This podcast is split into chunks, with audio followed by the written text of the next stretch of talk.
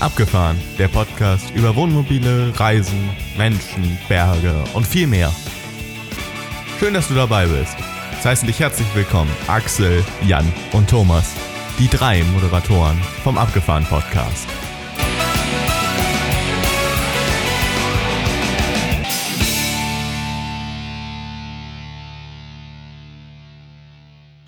Herzlich willkommen zum Abgefahren Podcast Episode 9.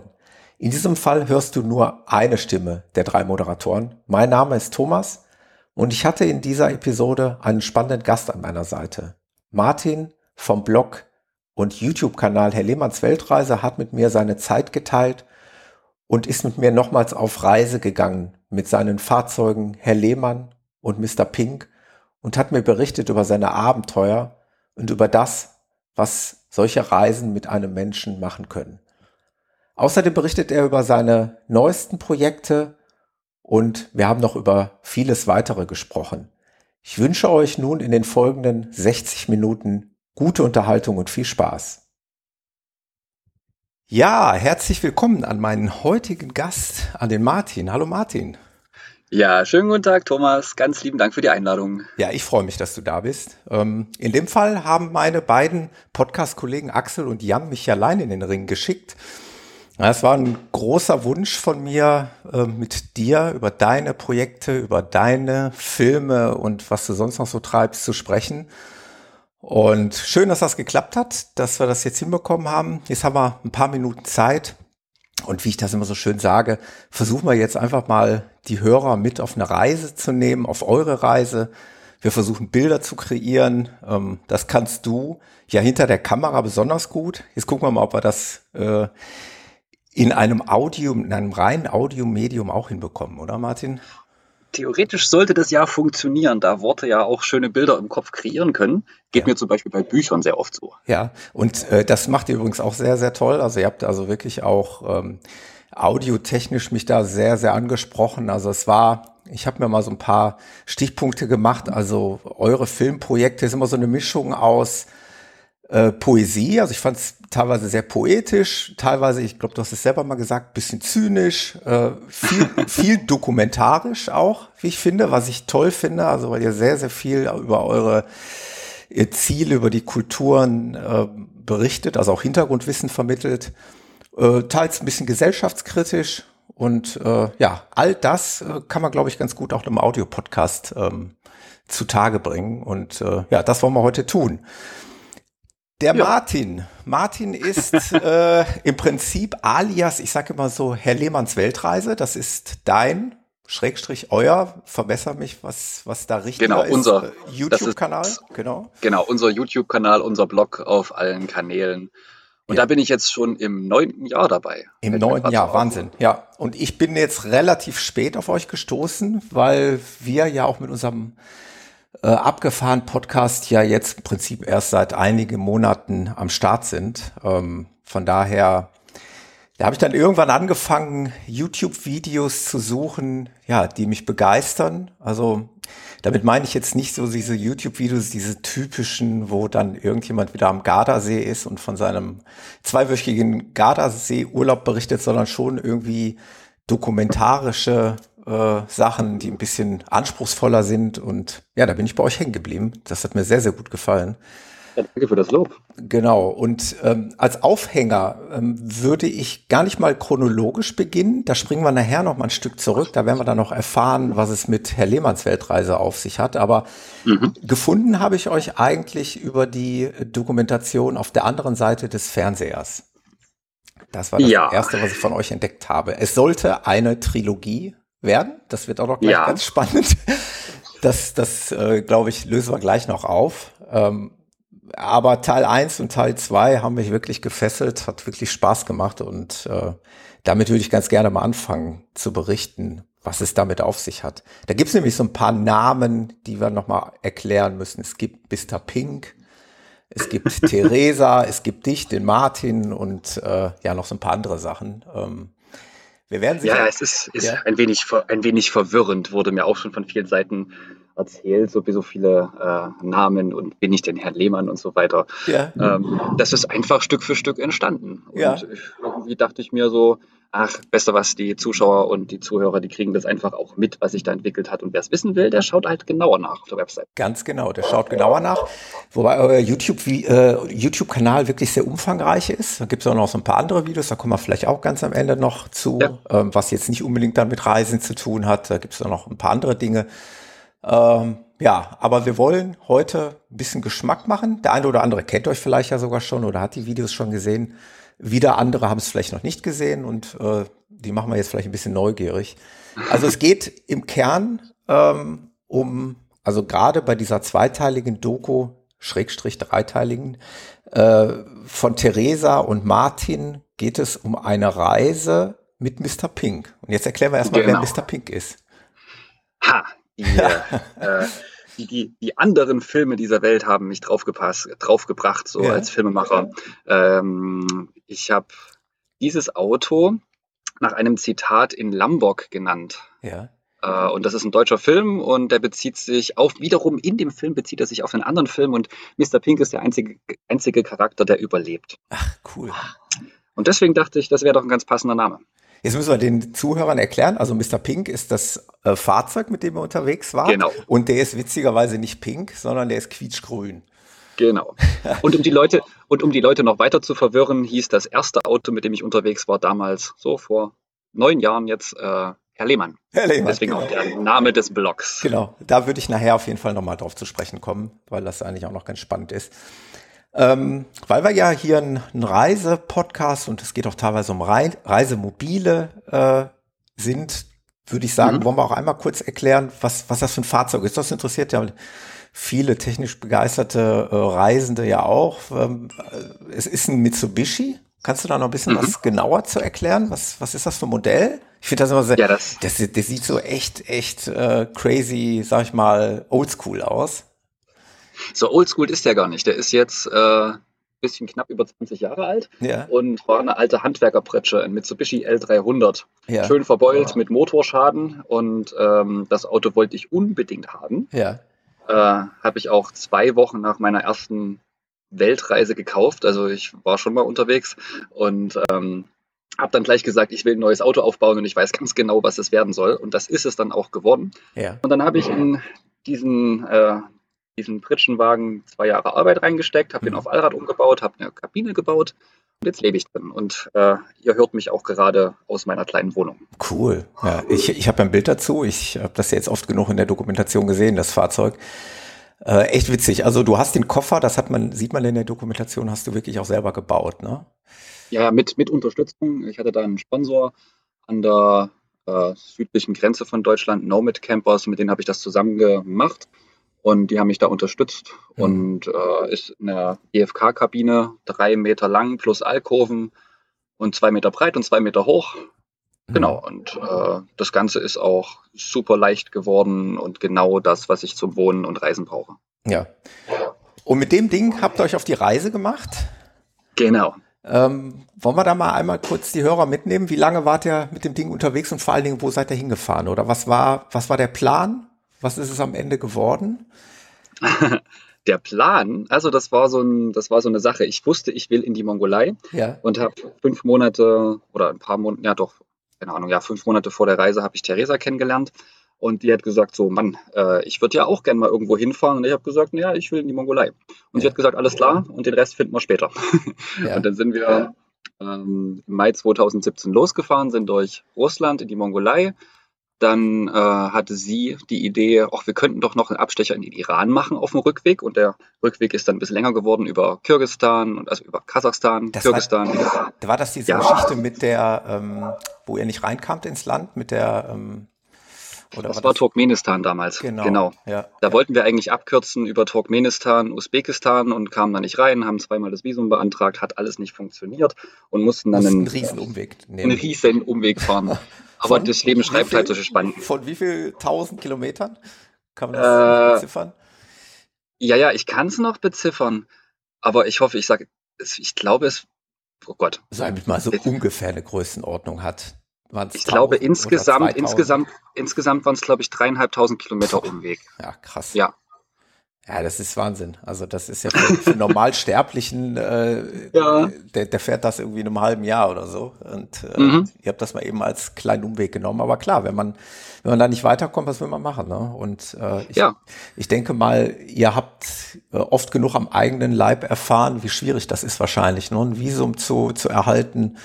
Da wird man wahrscheinlich auch nicht immer mit offenen Armen empfangen oder man kann nicht diskutieren dann auch. Ne? Also Nee, nicht wirklich, nicht wirklich. dann geht's halt nicht weiter. Aber dann, dann äh, sucht man sich irgendwie einen anderen Weg um die Mauer drumherum und äh, das war dann genauso schön, sage ich mal, Mhm. drumherum zu fahren. Ja. Ein Zitat aus eurem äh, Film, gerade auch aus dem ersten Teil, lautet, und äh, das, das ist dann immer so, das sind dann so schöne Bilder, es ist dann mit ein bisschen Musik untermalt und schöne Bilder, der lautet, wir fuhren los, um die Welt zu entdecken und haben dabei uns selbst ganz neu entdeckt. Ja. Fand ich eigentlich einen sehr schönen Spruch, den muss ich mir doch glatt nochmal rausschreiben.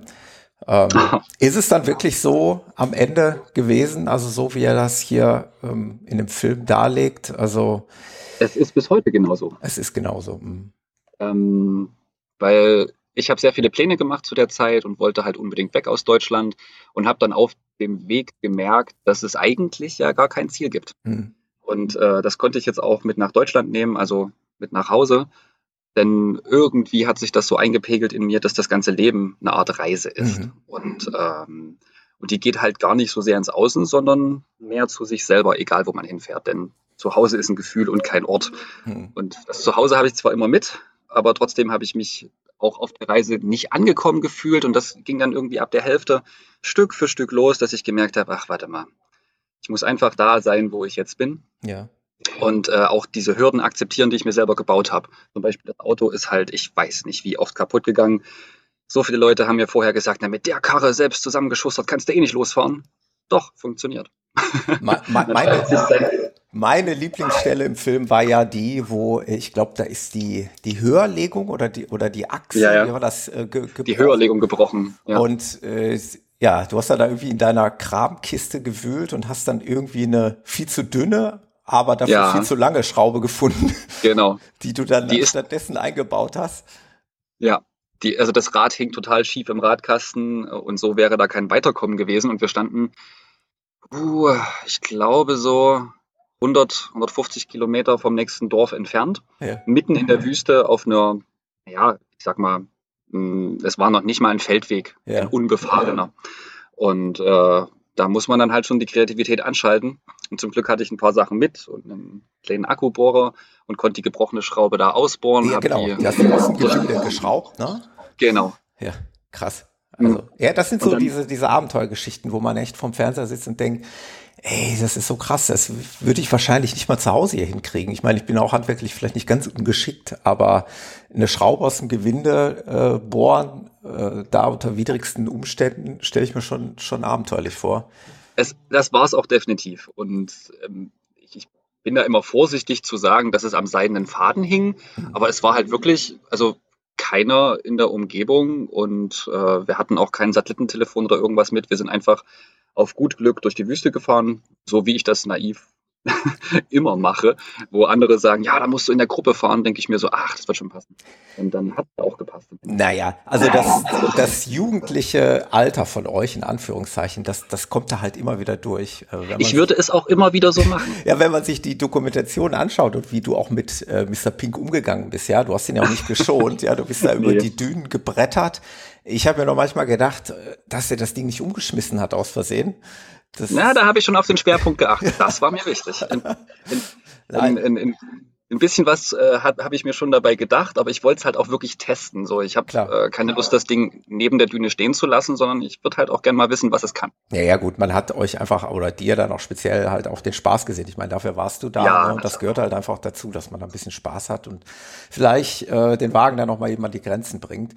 Ja, Da muss man sich halt nicht wundern, wenn das eine oder andere mal irgendwie abbricht oder äh, wir haben uns, es gab dann auch Zeiten, wo wir uns wirklich nicht mehr gewundert haben, sondern nur noch darauf gewartet haben, was denn als nächstes kam. ja, das glaube ich, das glaube ich. Es war dann aber auch ein bisschen erleichternd zu wissen, okay, das ist, äh, gehört jetzt mit dazu. Und witzigerweise in der Mongolei ging das meiste kaputt, weil da die Straßen am schlechtesten waren. Ja.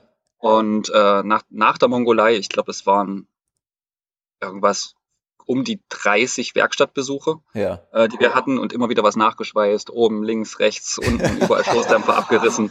Ähm, irgendwie zusammengehalten, die Karre. Genau. Aber dann nach der Mongolei ging es halt wirklich besser, denn äh, da war alles einmal verstärkt und einmal durchrepariert. Alles das, was ich vorher nicht wusste und nicht stark genug gebaut hatte.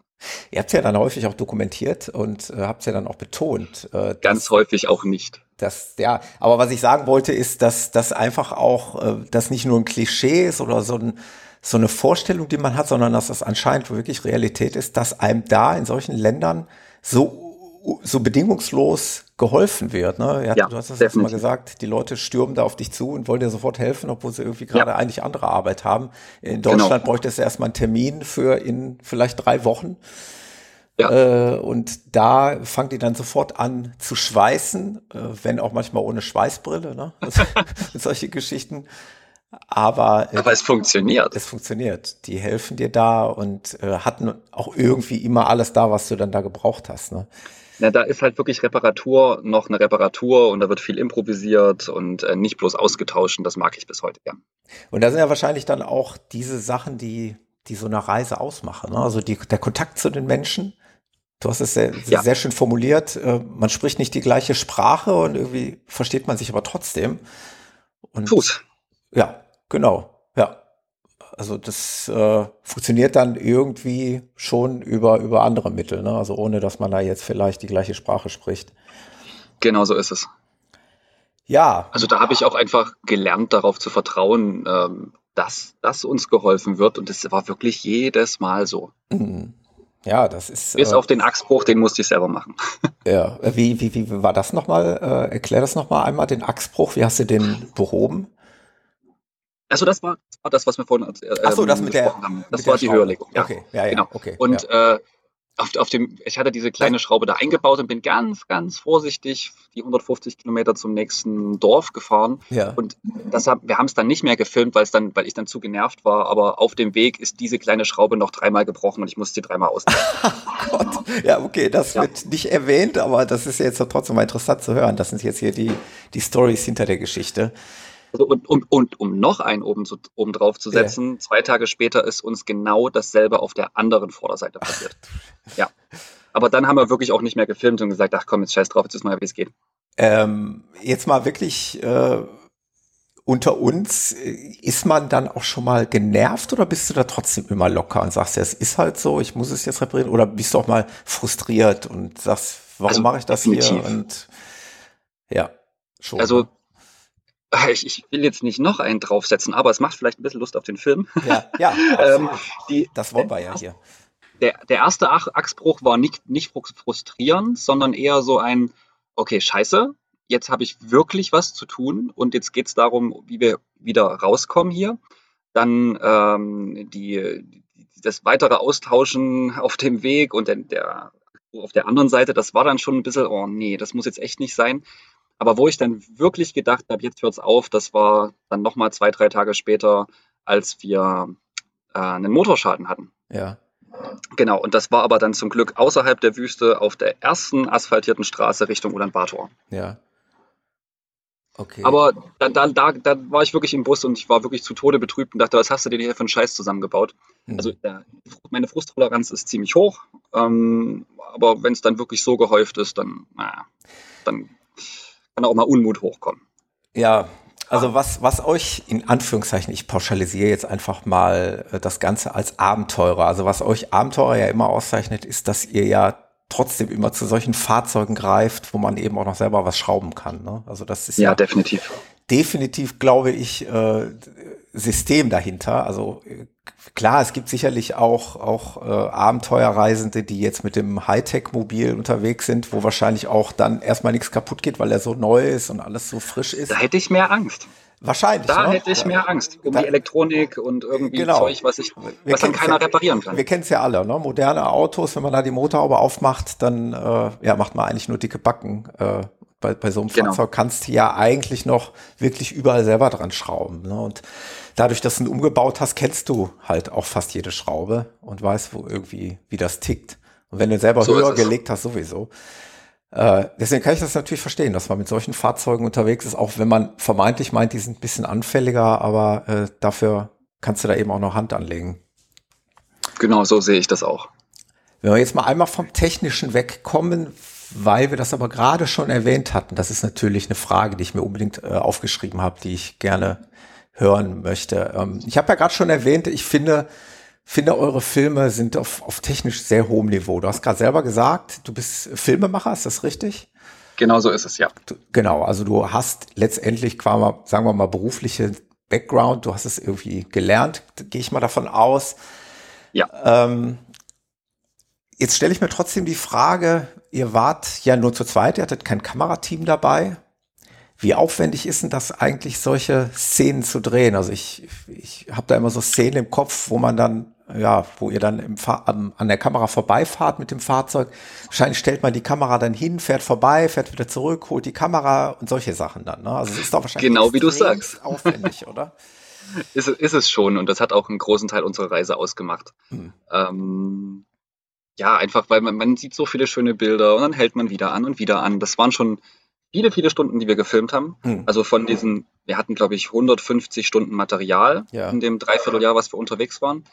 Und äh, aber wie viele Stunden wir wirklich draußen gestanden haben und gefilmt haben, das ist dann wahrscheinlich nochmal die Hälfte mehr. Ja, ist so unfassbar. Also das, das stelle ich mir wirklich schon extrem. Äh, und jetzt haben wir ja das, jetzt haben wir, jetzt reden wir gerade nur vom Drehen. Ähm, da, da haben wir das ganze Schneiden äh, und, und die ganze Nachbearbeitung, die haben wir jetzt noch gar nicht drin. Und ich glaube, jeder, der nur so ein Stück weit sich mal damit beschäftigt hat, der vielleicht ein Hobby-YouTuber ist, der weiß ja ungefähr, was es bedeutet, einen halbwegs ansehnlichen Film irgendwie zu kreieren. Was das für eine Arbeit bedeutet, ne? was äh, Videoschnitt überhaupt für eine Arbeit bedeutet. Ja, definitiv. Ja, kann man das auch beziffern oder kann man das nicht beziffern? Was, was also zum Beispiel, Stunden? genau, was zum Beispiel jetzt ein Teil 1, ich glaube, der war, wie lang war der? Äh, der ist eine Stunde lang. Minuten, genau, so, genau. Genau. Ähm, da habe ich, also jetzt nicht 40 Stunden die Woche, aber daran habe ich, ähm, ja, ich glaube, zehn Monate gearbeitet. Ja. Und da war natürlich noch ein bisschen Sommer drin und ein bisschen andere Sachen machen und äh, ja, aber es war trotzdem mein Fulltime-Job sozusagen. Wahnsinn, ja.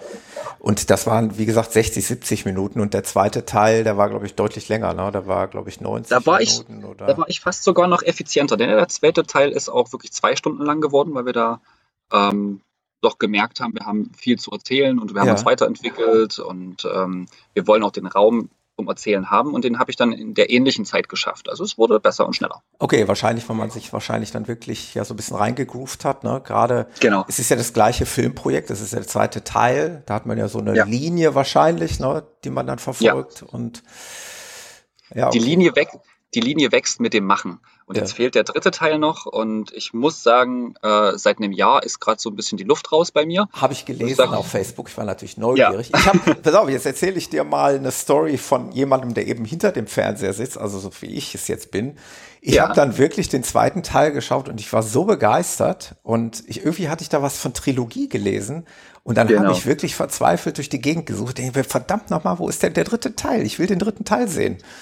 Ja. So, und jetzt ja, habe ich dich hier, das tut mir auch ein bisschen jetzt leid. habe ich dich hier im Podcast und jetzt kannst du es erklären. Also ich habe es ja schon auf Facebook äh, gelesen, wie du es gerade äh, angedeutet hast. Es ist, es, ihr tut euch schwer damit, weil es eben so viel Arbeit ist, was vielleicht mental auch anstrengend ist. Ne? Ja. Das es ist, es ist halt ein langer Prozess und wir haben auch ähm, in den letzten zwei Jahren, also wir haben jetzt hier noch ein Grundstück in Brandenburg gesucht, wo wir einen Wagen ausgebaut haben, ein bisschen Permakultur machen und gemerkt, so, wow, wir jetzt nach zwei Jahren Arbeit an zwei Filmen brauchen wir einfach noch ein bisschen Pause. Und äh, jetzt habe ich einfach dieses Projekt in meinen Hinterkopf geschoben und ich ja. hoffe, dass das noch kommt. Und ich weiß, dass es, ja, wahrscheinlich kommt es noch. Vielleicht können wir ähm, heute ein ganz kleines Stückchen dazu beitragen, also ein bisschen so einen kleinen Anreiz schaffen. Vielleicht können die, die Hörer hier äh, auch so ein ganz klein bisschen äh, insgeheim Druck aufbauen, ja. Das Na, mit Druck funktioniert das nicht. Aber es, es, kommt, kommt bestimmt wieder die Zeit, wo ich mich dann äh, sehr engagiert an den Rechner setze. Hm. Aber das war jetzt halt einfach im letzten Jahr nicht so. Da hatte ich irgendwie andere Thematiken im Kopf. Ver Verstehe ich. ähm, Kann ich komplett halt verstehen. So ein, die Dokumentation heißt halt auf der anderen Seite des Fernsehers, bis ja. mir dann aufgefallen ist, dass ich viele, viele hundert Stunden vor meinem kleinen Bildschirm sitze. Ja, ja und dass das Leben auch aus anderen Sachen besteht. Ja, das kann ich komplett nachvollziehen. Ich mache ja jetzt dieses Podcasten auch schon seit 2014, also seit acht Jahren und ich habe halt auch zwischendurch mal kreative Pausen, wo es halt nicht weitergeht, wo ich dann einfach auch ja. keine Lust habe, wo andere Dinge wichtiger sind. Deswegen kann ich das komplett nachvollziehen. Das war jetzt auch nur mit dem Augenzwinkern gemacht. Das war nicht wirklich. das dachte ich mir schon.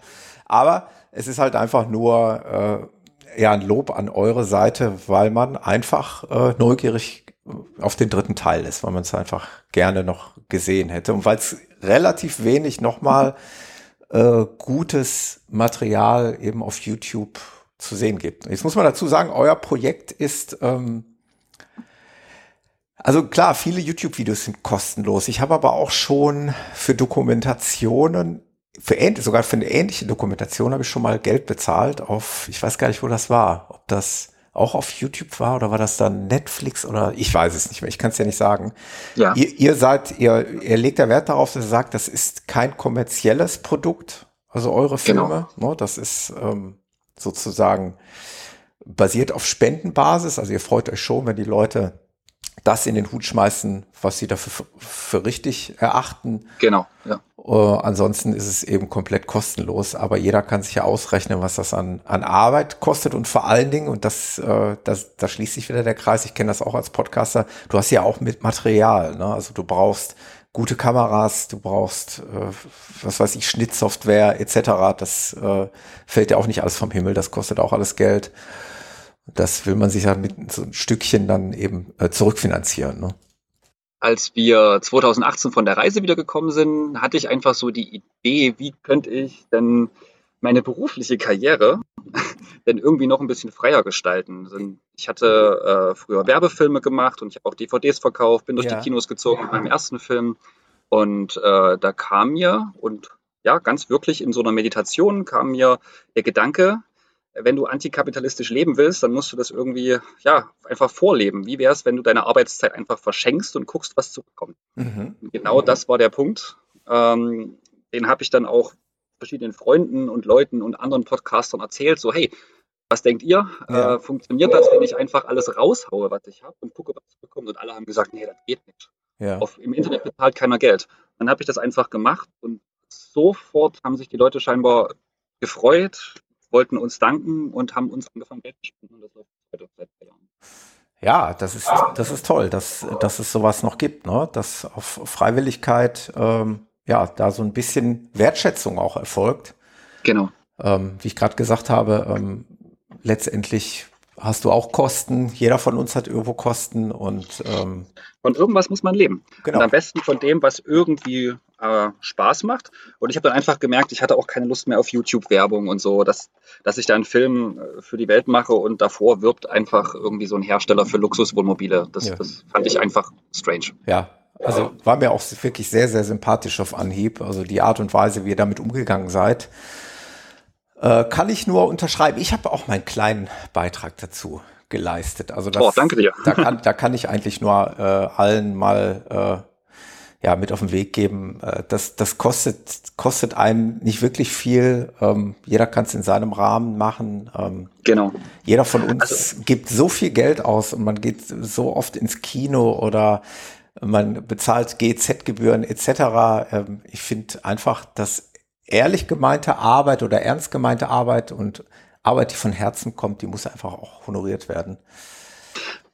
Ja, das äh, freut mich auch immer noch jeden Tag, dass es so frei funktioniert. Und es gibt Leute, die äh, spenden wirklich einen Euro und mhm. das ist voll okay, weil genau. sie vielleicht genau das als wertig empfinden oder weil sie genau nur so viel haben, was sie gerade eben geben können. Genau. Und das dann gibt es genügend Leute, die spenden wirklich auch 50 Euro, weil sie das Projekt cool finden. Ja. Und die bezahlen dann halt einfach gleich für alle 50 Podcasts, die ich habe. Ja. Videopodcasts, ja. wohlgemerkt. Ja. Äh, und wir hatten wirklich schon, das ist, das ist halt das Spannende, wir hatten wirklich schon von Leuten ähm, Spenden über 500 Euro, mhm, die einfach gesagt haben, wow, jetzt, das ist mal ein Projekt, was wir unterstützen wollen und äh, so gleicht sich das aus. Krass, ja, das ist echt krass. Ja. Cool, ja, finde ich schön zu hören, dass sowas funktioniert. Teil 1 heißt im Übrigen, das sollten wir vielleicht jetzt mal nicht unerwähnt lassen, ähm, also dieses Gesamtprojekt, wie wir gerade schon gesagt, hat, gesagt haben, heißt ja auf der anderen Seite des Fernsehers und Teil 1 genau. schimpft sich in 927 Kilometer rechts sagte ja. tatsächlich das Navi, richtig? Genau so war es. Das war auf der Strecke durch Russland, wo wir mehr oder weniger 5000 Kilometer geradeaus Krass. gefahren sind, um in die Mongolei zu kommen. Was und für dann, eine Ansage. Hammer. Ja. Oh ja. Und dann wirklich einfach nur mal 1000 Kilometer geradeaus. Also knapp. Genau, das habt ihr, glaube ich, betont da, da. Da geht die Straße wirklich, wirklich immer nur schnurstracks geradeaus und wie man sich das gar nicht vorstellen ja. kann mehr. Also das kann man sich hier über in, in, in, in mitteleuropäischen Verhältnissen echt nicht vorstellen, aber das, und das hat mich auch, oder hat uns auch geprägt. Teil 2 habt ihr genannt, Abfahrt ins Nichts. Mhm. Ja. Was, ähm, ja, was eigentlich, finde ich, ganz besonders äh, hervorsticht bei ja, bei eurer Dokumentation oder bei diesen beiden Filmen ist einfach auch äh, ja der Blick auf die Kulturen. Also ihr habt Menschen kennengelernt, auch gerade in der Mongolei. Ihr habt ja Nomadenvölker kennengelernt. Ihr habt gesehen, ja. wie die leben. Ihr durftet das ein bisschen teilhaben. Ihr seid eingeladen worden zum Essen und so weiter. Wie war, wie war das für euch? Wie habt ihr das, äh, was war das für ein Erlebnis für euch? Also jedes Mal, wenn wir eingeladen wurden, wirklich ein geiles, grandioses Erlebnis. Äh, und wir hatten es ja vorhin schon gesagt, diese Gastfreundschaft ist unglaublich, vor allem äh, bei Menschen, wo wir aus unserer Sicht sagen würden, oh, die haben ja nichts. Hm. Und äh, das waren gerade die, bei denen die Türen wirklich offen stand und äh, da wurde sofort ein Festmahl auf den Tisch gezaubert und Leute sind los und haben ihre Freunde eingeladen, einfach weil sie sich gefreut haben, sich mit jemandem auszutauschen, ja, der halt nicht vor Ort ist. Hm. Gibt's äh, oder gab's bei euch eigentlich sowas wie, also vor euren Reisen, sowas wie Vorurteile, wie ja viele Menschen, die ja viele Menschen haben, was, was andere Völker, was andere Gesellschaften angeht. Gab sowas oder hattet ihr das ohnehin nicht? Und wenn ja, kann man das durch so eine Reise irgendwie bearbeiten, verarbeiten? Also definitiv verarbeiten, ja. Also ich habe immer geglaubt, ich bin ein Mensch mit wenig Vorurteilen, aber auf Reisen ist es mir natürlich schon oft so gegangen, dass ich Sachen befremdlich fand oder strange. Aber beim zweiten Blick ah, hat sich das irgendwie immer gelöst mhm. und äh, hat mich da weitergebracht. Aber das geht mir auch bis heute so. Also ich wohne jetzt auf dem Wagenplatz in Dresden und hatte da sehr viele Vorurteile äh, sozusagen gegen voll tätowierte Menschen. Mhm. Die könnten ja gefährlich sein. Sind sie aber nicht. Wunderbar. Ich habe die Dokumentation im Übrigen auch gesehen. Ich weiß jetzt den Namen nicht mehr von dem einen jungen Mann, der war auch ziemlich tätowiert und er sagte, ja, natürlich bin ich gefährlich und äh, verkaufe Drogen. Und da sagt er, nee, Quatsch. Sagt er, ich gehe ganz normal im Job nach und wohne halt hier. Ja, äh, ja. ja aber das, das geht halt bis heute so, ja. ähm, wo, wo, wo die Vorurteile sehr tief in unserer Gesellschaft oder in unserem Denken ver verankert sind. Und sobald irgendwas strange ist für mich, dann weiß ich, dass es ein Vorurteil ist. Ja. Ja, mit diesen Metaphern und mit diesen Dingen geht er halt auch in der Dokumentation ja um. Also wie gesagt, ihr, ähm, ihr und ihr sprecht das ja und ihr untertitelt ja eure Bilder auch noch mit mit Sprache und geht dann eben auch mit solchen Dingen um und äh, erwähnt die mal und gibt damit auch Denkanstöße an den Zuschauer. Ja, genau, das war uns irgendwie wichtig, dass wir genau dieses Erlebnis auch mit dem, hey, da unten ist Gastfreundschaft und äh, Ah, nur weil jemand finanziell arm scheint, heißt das nicht, dass er irgendwie wenig zu geben hat. Und die ganzen Vorurteile, dass man das irgendwie mal in dieses ähm, ja, westlich zentrierte Weltbild reinkriegt. Hm. Ja, habt da sicherlich natürlich eine große Möglichkeit gehabt, in, in so vielen verschiedenen Kulturen unterwegs zu sein und da da Menschen kennenzulernen und äh, ja, diese, diese Vorurteile abzubauen. Was ich dann immer in so einem Zusammenhang auch immer frage, das ist vielleicht auch eine überflüssige Frage, weil in der Regel kriege ich, kriege ich dann eben eine Antwort, die ich nicht erwartet habe, aber Los geht's. Äh, Ängste hat man dann nicht, wenn man da irgendwo durch fremde Kulturen äh, unterwegs ist. Man schläft ja dann auch irgendwo. Äh, Gibt es auch mal Situationen, wo ihr euch unwohl gefühlt habt oder? Also Angst ist ein ganz natürliches Gefühl und das hat, glaube ich, jeder Mensch, egal wie, wie oft das negiert. Vor allem, wenn man halt irgendwo hinfährt, dann muss man sich der Angst auch stellen. Und mhm. ähm, ich habe das recht bewusst gemacht. Also ich, als ich, bevor ich die Wüste nicht wirklich kannte, hatte ich schon natürlich Respekt, Schrägstrich Angst davor. Ähm, aber erst als ich da eingetaucht bin, mhm. ging es dann besser. Und äh, zum Beispiel die Stellplatzsuche war manchmal auch mit einem komischen Gefühl verbunden. Da bist du halt zum Beispiel in einer Großstadt, weißt du nicht, wo du stehen kannst, äh, wenn du abends irgendwo eine Übernachtungsmöglichkeit suchst. Und dann, naja, kommt da schon mal so ein Gefühl von, na, wer weiß, was hier passiert. Das kann hm. ja auch mal unsicher werden. Genau. Wir, wir, wurden nie enttäuscht. Hm. Also es war, hat immer gepasst. Wir kamen auch in keine gefährlichen Situationen oder ähnliches. Und es ging uns vielleicht zwei, dreimal so, dass wir gemerkt haben, irgendwas ist an dem Ort nicht so cool. Ich glaube, wir fahren weiter. Ja. Und da ist die Angst auch ein hilfreicher Begleiter. Ja, klar, sollte man, man sollte aufmerksam sein, ne? Und sollte ja vielleicht äh, flexibel sein, dann auch mal Dinge anders zu entscheiden. Genau. Und irgendwie auch so ein bisschen aufs Gefühl hören. Und da ist äh, eine weibliche Sicht auch oft ganz gut. Ja, das glaube ich, das glaube ich. Ähm, ist das von, ja, wie ist das überhaupt, äh, diese Zweisamkeit über diese lange Zeit in einem relativ beengten Raum? Ähm, ja, jetzt kommt so eine, ja, so eine Plattitüde, aber stärkt das so eine, so eine Beziehung oder fordert sie das auch auf ein gewisses Maß extrem heraus? Beides. Beides, denke ich mal, ja. Erzähl ja. mal so ein bisschen was, wie, äh, wie habt ihr das erlebt? Wie, wie seid ihr in diese Reise reingegangen und womöglich als Paar da wieder rausgegangen? Kann man das, kann man da einen Unterschied feststellen oder hat man sich entwickelt oder wie, wie kann man sich das vorstellen? Ich habe sowas noch nie gemacht und ich maximal zwei Wochen mit meiner Frau im Wohnmobil, ja. Das ja. ist schon, das ist schon herausfordernd. Nein, das war jetzt, äh, war jetzt ein Spaß, aber. Ja, aber das ist, das ist auch okay. Es darf ja auch herausfordernd sein. Ja. Also zuallererst muss ich sagen, wir haben uns unglaublich gut kennengelernt. Hm. Ähm, mit allen Licht- und Schattenseiten, was ja auch wichtig ist in einer Beziehung.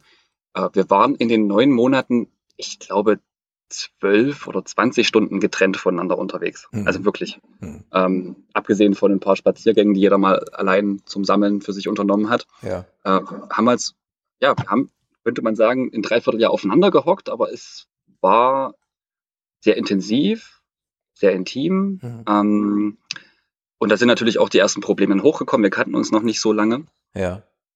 Und ich muss von meiner Seite aus ehrlich sagen, das ist so eine Art von persönlicher Komfortzone. Mhm. So eine Sache von, ach ja, jetzt habe ich meine Freundin hier für mich alleine. Mhm. Die Schwierigkeit, die Schwierigkeiten gingen dann wirklich los, als wir zurückgekommen sind und jeder das eigenständige Leben wieder aufgebaut hat ja. und man dann nicht mehr so eng zusammen war. Für Theresa war das vollkommen okay. Sie kam sowieso aus, äh, ich sag mal, Fernbeziehungen und äh, ja, mit oder Beziehungen mit mehr Abstand. Für sie war sozusagen die Reise herausfordernd mhm. und für mich war das Wiederankommen herausfordernd. Das interessant. Kann ja. ich mir schon vorstellen, dass die Zeit danach dann plötzlich natürlich komisch ist, ne? genau. ne? wenn man nicht mehr und dann so aufeinander hängt. Ja. Viel weniger Zeit zusammen. Das war für mich auch viel schwieriger als für sie. Ja. Okay, verstehe. Ja. ja, interessant. Also so unterschiedlich kann das sein und so unterschiedlich verarbeitet das wahrscheinlich auch jeder. Naja, die Beziehungen passen ja auch immer so wie Zahnrädchen zusammen. Meistens irgendwo äh, spiegelverkehrt. Also ich bin eher so der Typ, ich brauche Bindung, sie braucht Freiheit. Ja. Könnte man jetzt einfach mal so ganz platt, schnell dahergeworfen sagen. Aber ich denke mir dann immer so, auf so einer Reise hast du halt auch keine andere Wahl, als in dem Moment dann auch wirklich miteinander auszukommen und sich auch aufeinander einzustellen. Ne? Du hast so ja nicht die Wahl. Du kannst nicht flüchten, du kannst nicht weg. Vielleicht führt das wirklich dazu, dass man eher mal, äh, mal einen Schritt zurück, sich einen Schritt zurücknimmt oder vielleicht mal was, mal einen Fehler eher eingesteht, als man es vielleicht im Alltag irgendwie machen würde, wo man sich dann aus dem Weg gehen kann. Genau. Aber ist schon spannend. Also man konnte halt, also wie gesagt, wenn es mal irgendwie Unstimmigkeiten gab, dann äh, ist einer von den beiden, von uns beiden spazieren gegangen und dann musste man sich auch wieder sammeln. Mhm. Es gab eine Situation, wo wir uns wirklich heftig gestritten haben und da hatte Theresa dann wirklich gesagt, ja, sie könnte von hier aus jetzt auch mal mit dem Rucksack allein die nächsten Wochen. Mhm. Und da dachte ich, oh mein Gott, nein, das geht ja das überhaupt nicht. Das willst du dann nämlich auch nicht, genau, das willst du nicht verantworten genau. in dem Moment und ja, das hat auch sozusagen meine Erwartungen und mein Konzept komplett gesprengt. Für mhm. sie wäre das okay gewesen, so ein, naja, dann äh, macht jetzt jeder mal ein bisschen Auszeit und wir treffen uns irgendwann wieder. Aber ich hatte halt auch diese Erwartung, wir fahren zusammen los, wir enden, wir kommen zusammen ja. zurück. Das war in meinem Beziehungserwartungskonstrukt überhaupt nicht vorgesehen. Und sie meinte, das ist, das können wir doch machen. Ist auch also tough. Also das, da, da prallen wirklich Welten auch aufeinander. Auch sehr tough, allein den Gedanken zu haben. Definitiv. Äh, ich könnte ja. jetzt hier einfach mal alleine losziehen, aber du hattest es ja schon mal glaube, hier gerade auch kurz angeschnitten und in der Dokumentation kommt das ja auch rüber, dass Theresa auch so eine Vergangenheit hat, ne? so eine Reisevergangenheit. Genau. So genau so ist es. Äh, also ich habe sie als Reisende durch die Welten kennengelernt und das ist auch genau richtig so. Ja, genau. Dadurch ist sie dann natürlich, hat sie auch diese Selbstständigkeit und dieses Selbstbewusstsein, sowas eben auch mal alleine rein theoretisch durchstehen zu können. Da kommt, da komme ich dann wirklich auch persönlich an meine Grenzen. So, Äh, ich kenne viele, die alleine reisen und ich habe das bis jetzt zum Beispiel noch nicht gemacht. Mhm. Es ist in meinem Leben noch nicht vorgekommen, dass ich wirklich allein unterwegs war. Vielleicht bin ich da der Unsichere, wer weiß. Ich wollte gerade fragen, könntest du dir das vorstellen, so eine Tour alleine zu machen? Also jetzt mit der Erfahrung äh, schon. Und gleichzeitig ist es nicht das Optimum, was ich unbedingt suche. Aber Mhm. wer weiß, vielleicht kommt es auch noch. Weil es wahrscheinlich auch, auch eine ganz interessante Erfahrung sein kann, weil man Ja, dann klar. sich mit sich selber mehr auseinandersetzt, als jetzt zum Genau. Beispiel mit dem Partner. Sicherlich auch spannend, äh, wobei ich Komplett auch, aufs, ja, komplett auf sich selber zurückgeworfen. ja, Ähm, ich glaube, ich werde jetzt mal so einen Schritt unternehmen in die Richtung, denn ich habe mir für den Sommer, Sommer vorgenommen, mir mal den Rucksack aufzusetzen und mal ein bisschen durch Deutschland zu wandern, Freunde zu besuchen und mal allein unterwegs zu sein. Ah, cool, spannend. Hätte ich sowieso am Ende dieses Podcasts noch gefragt, was es für neue Ziele gibt, aber vielleicht frage ich das trotzdem gleich nochmal. Vielleicht Ja, gibt's ja, gerne. vielleicht gibt's ja noch was anderes. Ähm, Gibt's immer. Genau, weil sowas finde ich mal spannend. Ich meine, ihr seid noch jung. Wenn ich mal fragen darf, wie, damit die Hörer sich ein Bild davon machen können, wie alt bist du? Darf ich das Ich bin, Ja. ich bin 34 geworden Ja. und Theresa 29 gerade. Also die Erfahrung, die ihr da in dem jungen Alter schon gemacht habt, die ist ja schon, schon Wahnsinn. Und äh, letztlich, äh, ja, stehen euch ja da immer noch alle Türen und Tore geöffnet, irgendwie was, Genau. was zu tun, was andere vielleicht jetzt so leicht nicht mehr tun können, weil sie vielleicht in, in ihrem Leben gefangen sind, wie auch immer. Ähm, Ist alles aber auch ein bisschen eine Frage der Einstellung. Also ich habe immer den Spruch im Hinterkopf, äh, der Herr kann nicht, wohnt in der Will-nicht-Straße. Ist natürlich jetzt leicht gut. provokativ. ja, Da habe ich auch schon böse Meinungen zurückbekommen. Ja. Aber es ist, es sind im Endeffekt ja alles Gedanken, die wir uns machen und die uns unser Ich beschreiben und die uns da in unserer Welt halten. Und wer aus seiner Welt ausbrechen will, der muss es auch einfach machen. ja, ja, klar, absolut. Ihr habt's gemacht. Ähm, ihr habt diese Reise unternommen und habt da diese beiden wunderbaren Filme produziert, wo ich ja sehnsüchtig auf den dritten Teil warte. Ich habe mir aber dann eine kleine Ersatzdroge gegönnt auf eurem YouTube-Kanal und deswegen möchte ich jetzt einmal chronologisch noch ein Stück zurückspringen, wenn es dir recht Mhm. ist. Ein bisschen Zeit Gerne. haben wir ja noch. Ähm, der YouTube-Kanal hat man eben gesagt, der heißt Herr Lehmanns Weltreise. Das kommt nicht von ungefähr, das kommt nämlich von dem Filmprojekt, was davor entstanden ist. Genau. Wollen wir da mal kurz drauf eingehen? Das müsste 2018 gewesen sein, richtig? Nee, nee, noch viel früher. Ah, noch viel 2000, 2018 habe ich den, das, das erste Projekt, das ich dann kostenlos auf YouTube gestellt habe. Ah, Und mit dem okay. ging unser Spendenbasis-Modell los. Deswegen aber sahst der du Film- da so jung aus auf dieser Genau. Lehmanns Weltreise. Dann ist es noch viel früher. Sag mal ungefähr, wann war das dann? Das ist, ähm, ich muss mich auch nochmal korrigieren, den Kanal gibt es jetzt schon seit 2011. Also ich bin im elften Jahr, es ist schon Oh. zehn Jahre, Krass. dass ich den Kanal betreibe. Ja. Ähm, und ich war mit meiner damaligen Partnerin 2012 bis 2014 schon mal unterwegs. Ah, genau. Und da, Und da war, war ich 25. da wart ihr witzigerweise, das, wie gesagt, ich habe mir den Film auch äh, angeschaut und ich fand den auch sehr, sehr schön und sehr interessant und der war auch schon zu damaliger Zeit äh, auch, auch von qualitativ sehr hohem Niveau. Äh, aber du warst auch schon unterwegs mit tatsächlich auch mit Mitsubishi L300. Genau. Aber Das als sozusagen als, wie soll man sagen, als simpler Transporterkasten. Als ne? genau als Transporter mit Hecktrieb. Äh, das war das erste kleine Projekt, sage ich mal. Mhm. Ähm, und das war ein 5000 Euro Auto mit allem drin, was ich so wollte oder was wir damals so wollten. Und da sind wir zwei Jahre lang durch Nordamerika, Südamerika und dann durch Asien. Mhm. Und da ist dann der Film draus entstanden, der erste. Ja, und da sozusagen, das ist der Namensgeber für euren YouTube-Kanal. Genau. Kann man eigentlich oder macht man das nicht? Kann man diese Reisen irgendwie miteinander vergleichen? Äh, du warst tatsächlich sogar an, äh, an gleichen Orten. Ne? Es gibt eine Stelle in, auf, bei einer Düne irgendwie. Äh, da, da warst du sowohl bei, bei dieser ersten Reise als auch später mit der Theresa dann. Ne? Genau. Ähm, Du hast die Hm. gleiche Stelle wiedergefunden. ja, wirklich zufällig. Also das war mir gar nicht mehr so bewusst und das ist erst viel später gekommen, dass so dieses, warte mal, das hatte ich doch schon mal. Ja. Ähm, also auf der ersten Reise von heutiger Sicht aus würde ich sagen, war ich eher auch Zuschauer.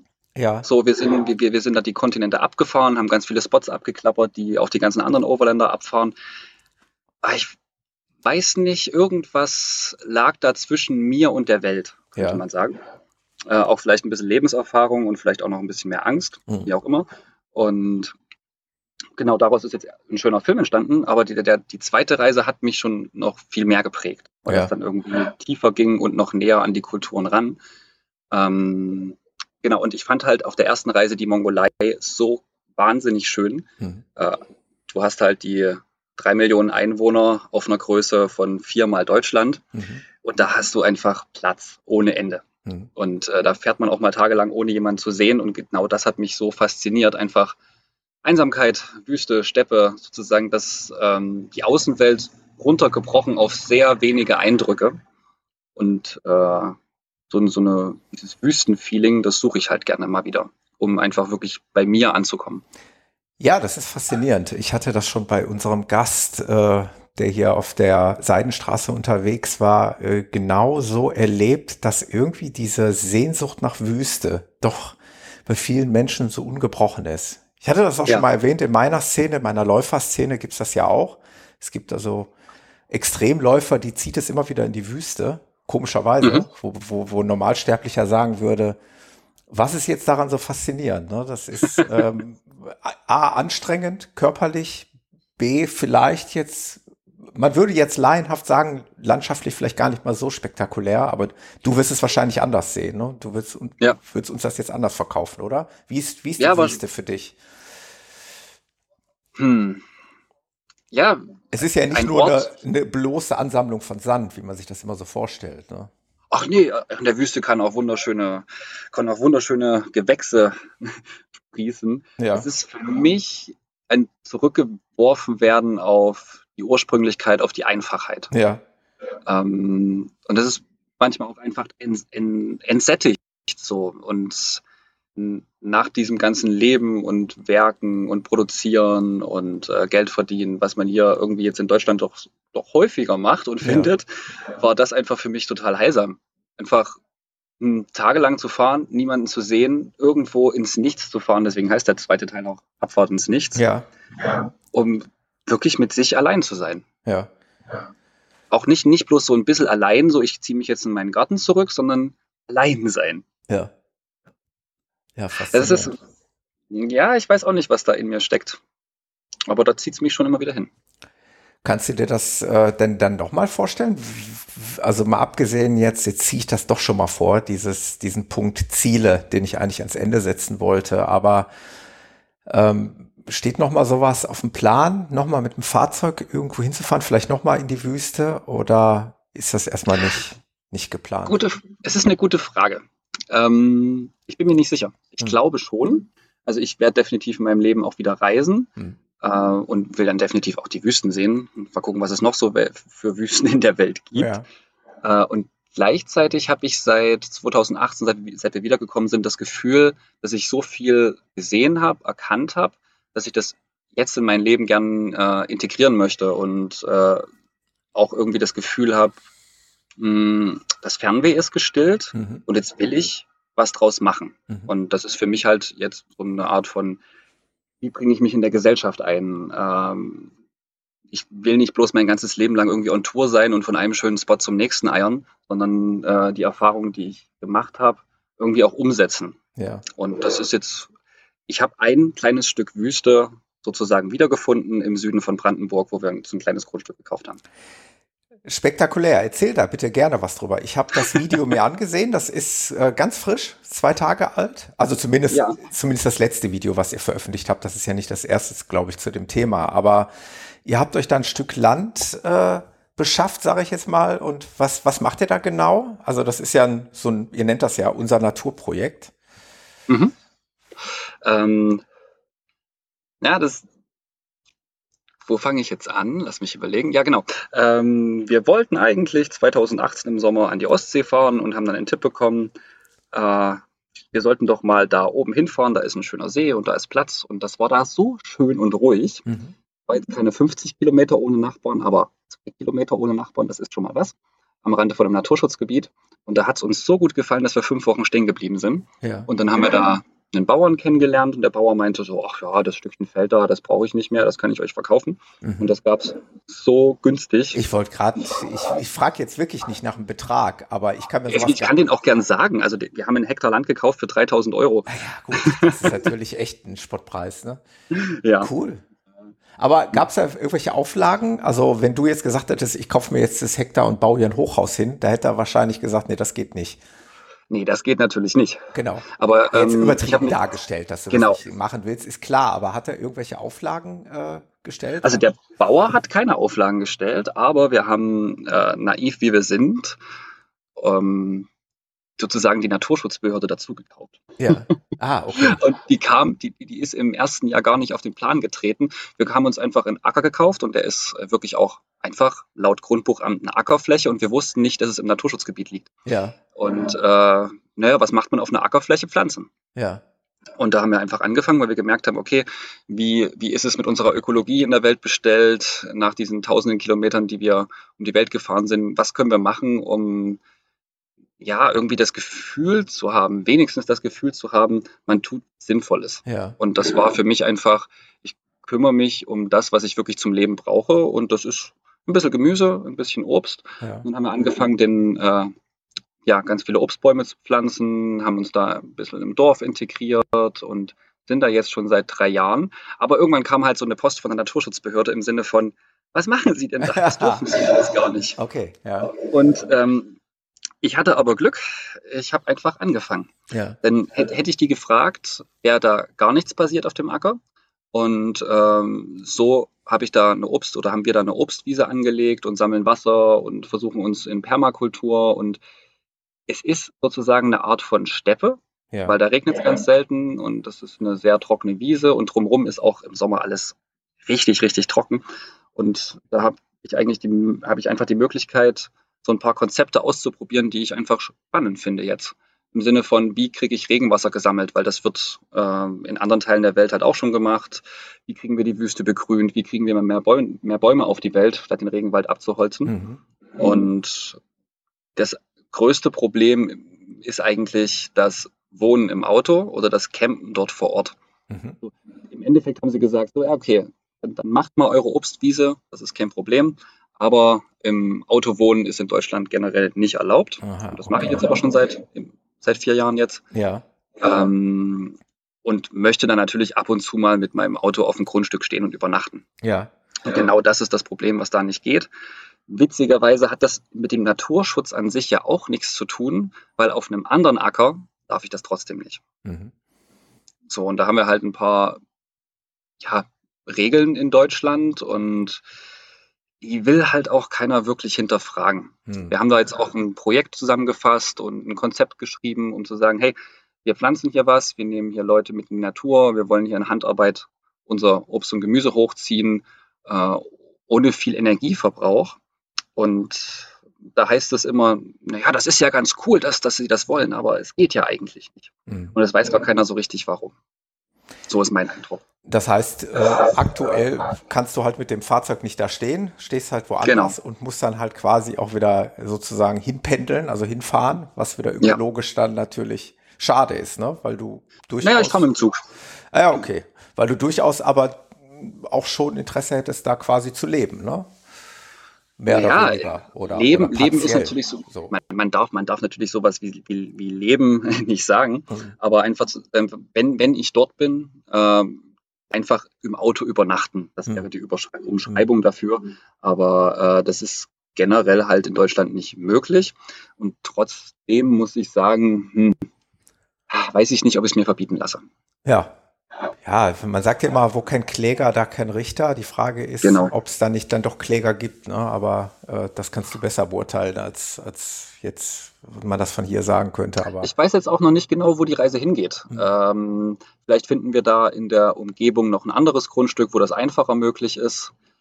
Ähm, ja, mal schauen. Aber ich bin da jetzt trotzdem noch optimistisch und guter Dinge.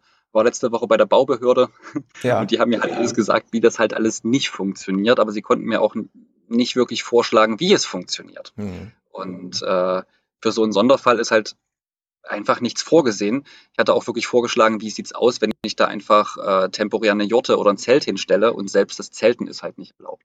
Mhm.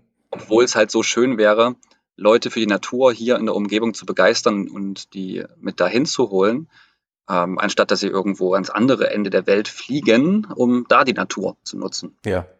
Wenigstens so ist das so, ist mein Ansatz. Eine Jote, das sind diese, diese Zelte von Nomaden, oder? Genau, so eine, genau. Das sind so, ein, so, ein rund, so ein rundes Zelt. Genau. Das, äh, das kam ja in der Dokumentation auch sehr gut rüber, ne? Dass, ähm, dass die äh, Mongolen halt ja auch mit ihren Zelten dann wandern und genau. umherziehen. In der, in der Mongolei gibt es auch äh, auf dem Land keinen Grundbesitz. Also jeder darf da mit seiner Jote stehen, wo er möchte und mhm. das Land mit seinen Tieren abgrasen. Ob das nun gut oder schlecht ist, weiß ich jetzt nicht, aber es funktioniert scheinbar seit Jahrhunderten hm, ganz gut, so wie ich es gesehen habe. Hm. Ja, da, da merkt man schon, es gibt schon so ein paar Parallelen, ne? so zu dem, was ihr da so erlebt habt und was ihr ja. jetzt vielleicht hier in, in, in unserer Kultur zumindest euch da im kleinen Rahmen erschaffen habt oder erschaffen wollt. Äh, ich glaube, da schließt sich so ein bisschen der Kreis. Da merkt man schon, was vielleicht dann, ich meine, ich weiß ja nicht, wie, wie eure Gedankengänge vor der Reise waren, aber so ich als Außenstehender würde sagen, da hat die Reise doch schon ein bisschen was in euch ausgelöst. Definitiv. Auch was halt, also nochmal auf den Punkt zurückzukommen, bei mir ist es halt Ökologie, die mich äh, fasziniert. Ja. Vor allem, weil ich halt so viel rumgefahren bin und mir angeschaut habe, wie schlimm es an anderen Teilen der Welt aussieht. Und äh, dass man sich einfach auch wirklich Konzepte überlegen muss. Und das geht ja jetzt nicht bloß bei unserem Stückchen Land los, sondern wie allgemein ähm, Felder bewirtschaftet werden, die ganzen Düngemittel, Pestizide und so weiter. Und ich habe mal einen schönen Spruch gehört, weiß nicht, äh, ob er für bare Münze zu nehmen ist, aber es fühlt sich ganz gut an. Entweder die Welt ernährt sich irgendwann ökologisch oder gar nicht mehr. Ja.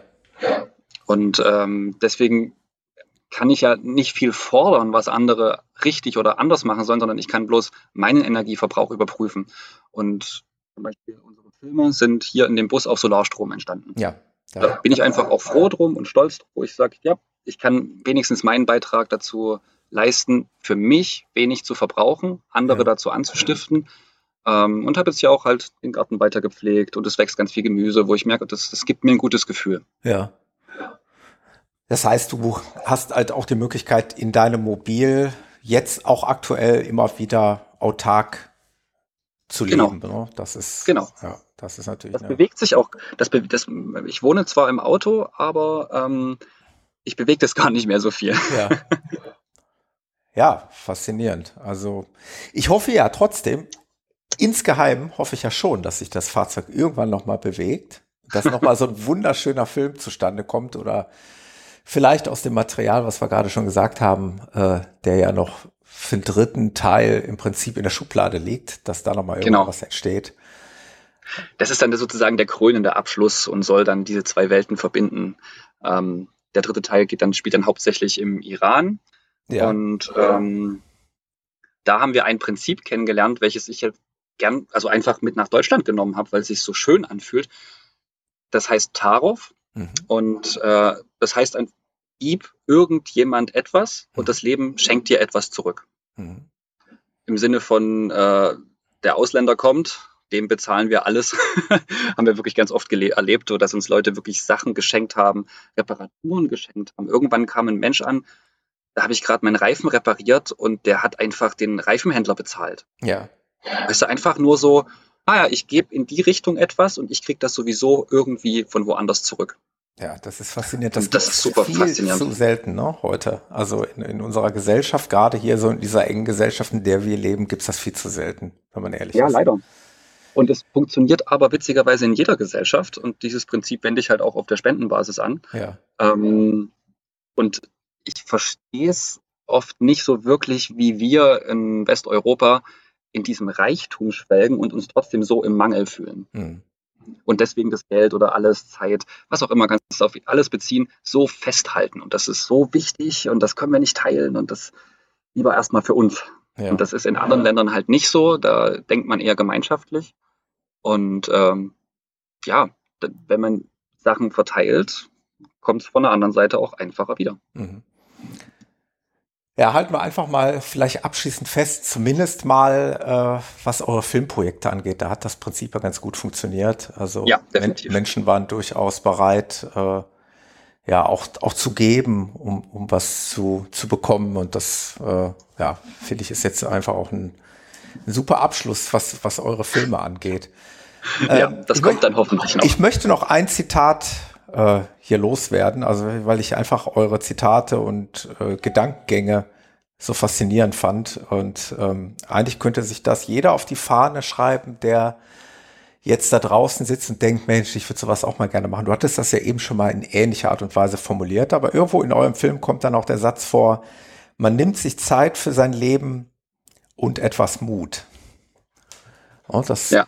nimmt eigentlich, äh, sagt eigentlich auch alles. Also man sollte vielleicht das tun, äh, ja, wonach, worauf man Lust hat. Das ist leichter gesagt als getan, ähm, keine Frage, aber ihr habt es bewiesen, ihr habt das getan und ihr macht es jetzt auf eine andere Art und Weise. Im Übrigen kann man eure Projekte, was ich gerade gesagt hatte, das mit der Streuobstwiese, mit dem Land, äh, das kann man auch auf YouTube sich anschauen, auf eurem Kanal. Oder, oder der Wagenplatz, auf Der dem wir hier in. Dresden leben. Sehr, sehr interessant. Sehr Ein. Experiment in Gemeinschaftswohnen, das ist auch ganz neu für mich. Ja, sag da Äh, noch mal ganz kurz was zu. Das will, wollte ich jetzt gar nicht unterschlagen.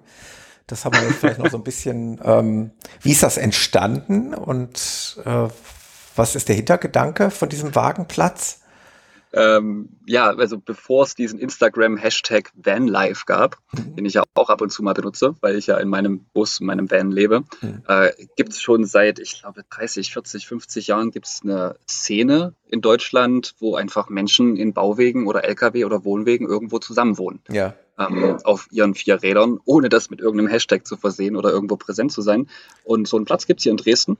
Und als ich von der Reise wiedergekommen bin, 2018, habe ich irgendwie gefühlt entschieden, so, boah, ich habe in dem Auto alles, was ich brauche. Äh, ich wohne jetzt einfach weiter in Deutschland, ich mache einfach die Reise weiter. ja. Und dann bin ich auf diesen Wagenplatz hier in Dresden gestoßen, habe angefragt, bin reingerutscht und äh, lebe jetzt mit 15 anderen lustig, verrückten, tollen, freundlichen Menschen zusammen. Ähm, und nachdem ich mein Leben lang eigentlich immer mit einer Partnerin zusammen gewohnt habe, ist das jetzt ein schönes Experiment in Gemeinschaft. Ja, faszinierend. Du hast ein Video darüber gedreht und hast einfach mal, bist einfach so durch die Reihen mehr oder weniger gegangen und hast äh, die Leute ja locker interviewt. Also die, die Leute durften mal so ein bisschen, bisschen was, Genau. ihre Statements abgeben und ein bisschen was erklären, was sie tun, was sie machen, warum sie was nicht tun, warum sie was nicht machen. Also Ja.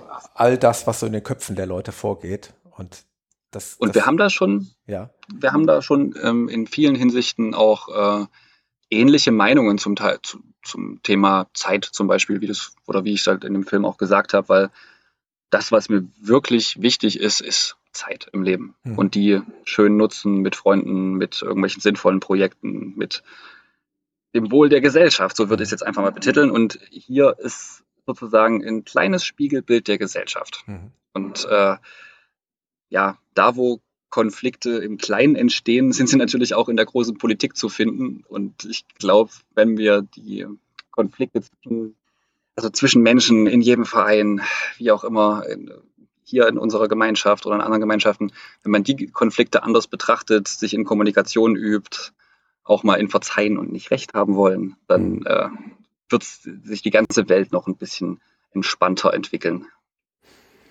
Du, Martin, das ist ein super Schlusswort gewesen.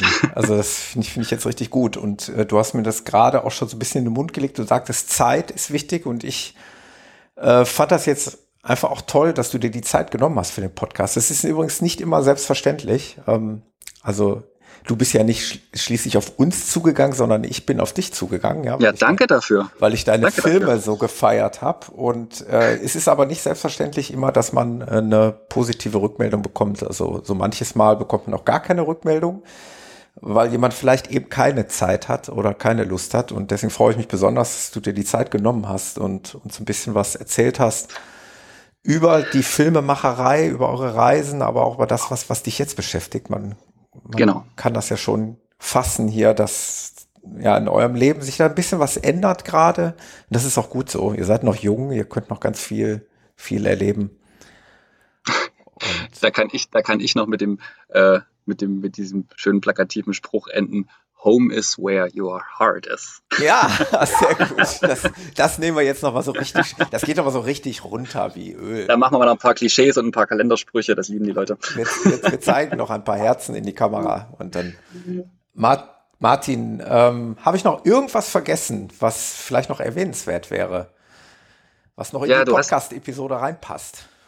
Ja, ja, du hast, du hast mich noch nach den Zielen gefragt und die gehen in so viele verschiedene Richtungen, ja. auch wenn es jetzt gerade nicht mehr die, die Reise nach außen ist, sondern die Reise nach innen beschäftigt mich auch, beschäftigt mich auch sehr. Ja. Äh, und ähm, ich habe mit einem Freund aus Dresden eine Podcast-Reihe angefangen.